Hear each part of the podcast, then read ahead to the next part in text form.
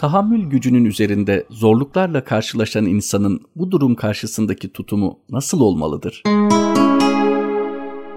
İnsanın algıları onun yaratıcısı tarafından sınırlandırılmıştır. Onun bir görme seviyesi vardır. Belli bir dalga boyunun üzerini göremez, aşağısını da göremez. Bir duyma eşiği vardır. Belli bir dalga boyunun üzerine işitemez, belli bir seviyenin altını da işitemez. İnsanın bir ağrı eşiği vardır. Belli bir seviyedeki ağrıyı çekemez, kapasitesinin üzerine çıkan bir ağrı karşısında bayılarak onunla ilgili algısını koparmış olur. İnsanın bütün algılarına yaratıcısı belli sınırlar çizmiştir. Rabbimiz insanın duygularına, algılarına böyle sınırlar çizerek aslında insana bir mesaj vermektedir. Bu mesaj da şudur ki, ben nasıl sizin algılarınızı sınırlıyorsam, siz de kendi duygularınızı kaldıramayacağınız bazı şeylerle karşılaştığınızda sınırlayın mesajıdır bu. İnsan kendi gücünü aşkın, kapasitesinin üzerinde bir şeyle karşılaştığında ondan aşırı etkilenmemenin yolunu bulup onunla kendisini bağımsızlaştırmanın yoluna bakmalıdır. Algılarımız da etrafımızdaki eşyayı zihnimize küçülterek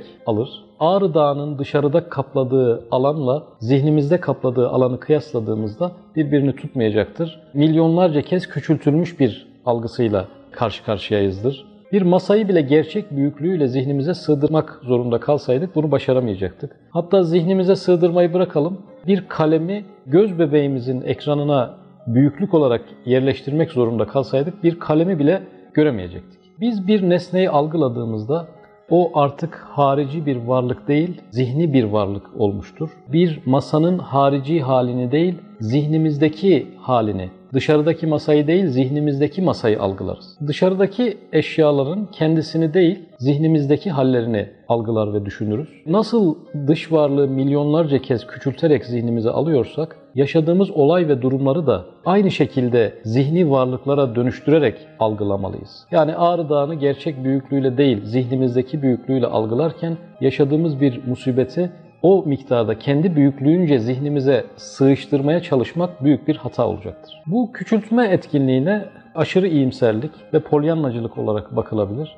Fakat polyanlacılıkta gerçekte büyük olan bir problemi küçültmeye çalışma gibi bir metafor söz konusuyken bizim burada üzerinde durduğumuz konu gerçekte o kadar da büyük olmayan, abartılmış ve büyütülmüş bir problemi gerçek seviyelerine indirmeye çalışmaktır.